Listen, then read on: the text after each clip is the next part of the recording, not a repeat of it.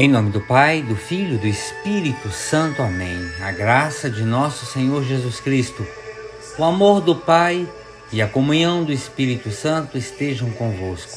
Boa noite, meus irmãos, minhas irmãs. Quero rezar com vocês, no dia de hoje, o Evangelho de São Lucas, capítulo 11, dos versículos 1 a 4. Um dia Jesus estava orando num certo lugar. Quando terminou, um de seus discípulos pediu-lhe: Senhor, ensina-nos a orar, como também João ensinou a seus discípulos. Ele respondeu: Quando orardes, dizei: Pai, santificado seja teu nome, venha o teu reino, dá-nos a cada dia o pão cotidiano e perdoa-nos os nossos pecados, pois nós também perdoamos a todo aquele que nos deve, e não nos introduzas em tentação. Palavra da salvação, glória a vós, Senhor. Meus irmãos e minhas irmãs, hoje um evangelho curto, 4 versículos, mas por ser curto, guarda em si uma profunda exigência e um profundo desafio.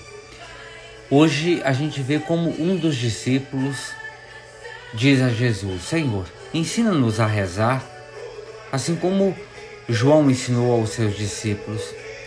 A resposta de Jesus é fantástica, porque Jesus diz dessa forma: Quando orardes, dizei: Pai, santificado o teu nome, venha o teu reino, dá-nos a cada dia o pão cotidiano, perdoa os nossos pecados, pois também nós perdoamos.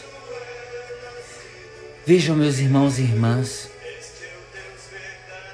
a resposta de Jesus em forma de oração pode ser resumida com uma frase, que a correta disposição para a oração cristã, a nossa oração, é a disposição de uma criança diante de seu pai.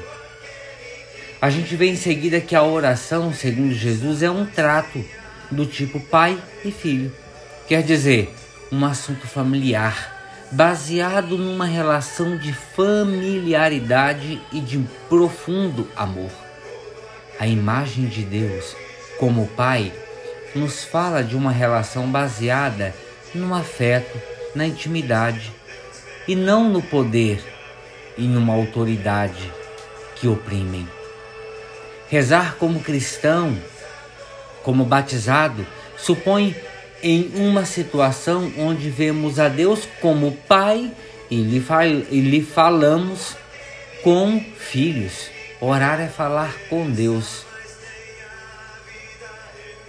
Falar de quê? De quê? Para quê? Nós temos que falar de Deus. Nós temos que falar de nós. Daquilo que envolve alegria, tristeza, êxito e fracasso, ambições, preocupações diárias, fraquezas. E nós temos que também falar de ações de graças e de pedidos, de amor, de desagravo. Em duas palavras, nós podemos dizer que é conhecer a Deus e conhecer a nós. É, com isso, dizer aprofundar-se em Deus e em nós, para que, nos aprofundando em Deus, sintamos-nos perdoados e, experimentando o perdão, perdoemos. Quando os filhos falam com seus pais, prestam atenção em uma coisa: transmitir em palavras e linguagem corporal o que sente no coração.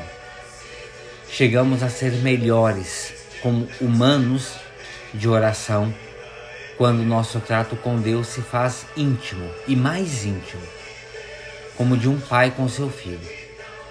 Disso nos deixou como exemplo o próprio Jesus, quando se diz: eu sou o caminho, a verdade e a vida.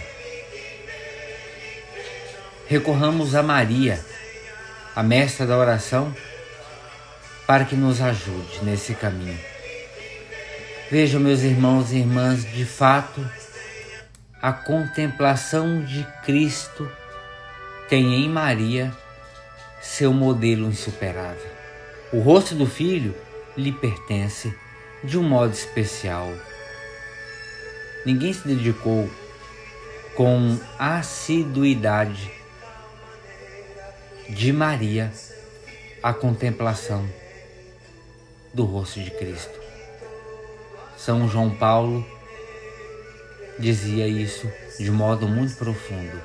Maria foi aquela que em contemplação se aprofundou tanto no projeto de Deus que no rosto do Filho, do Cristo, do enviado de Deus, via o próprio Deus que lhe convidou para ser a portadora daquele verbo encarnado, enviado pelo Pai.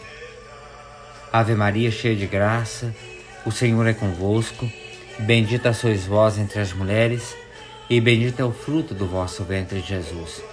Santa Maria, Mãe de Deus, rogai por nós, pecadores, agora e na hora de nossa morte. Amém.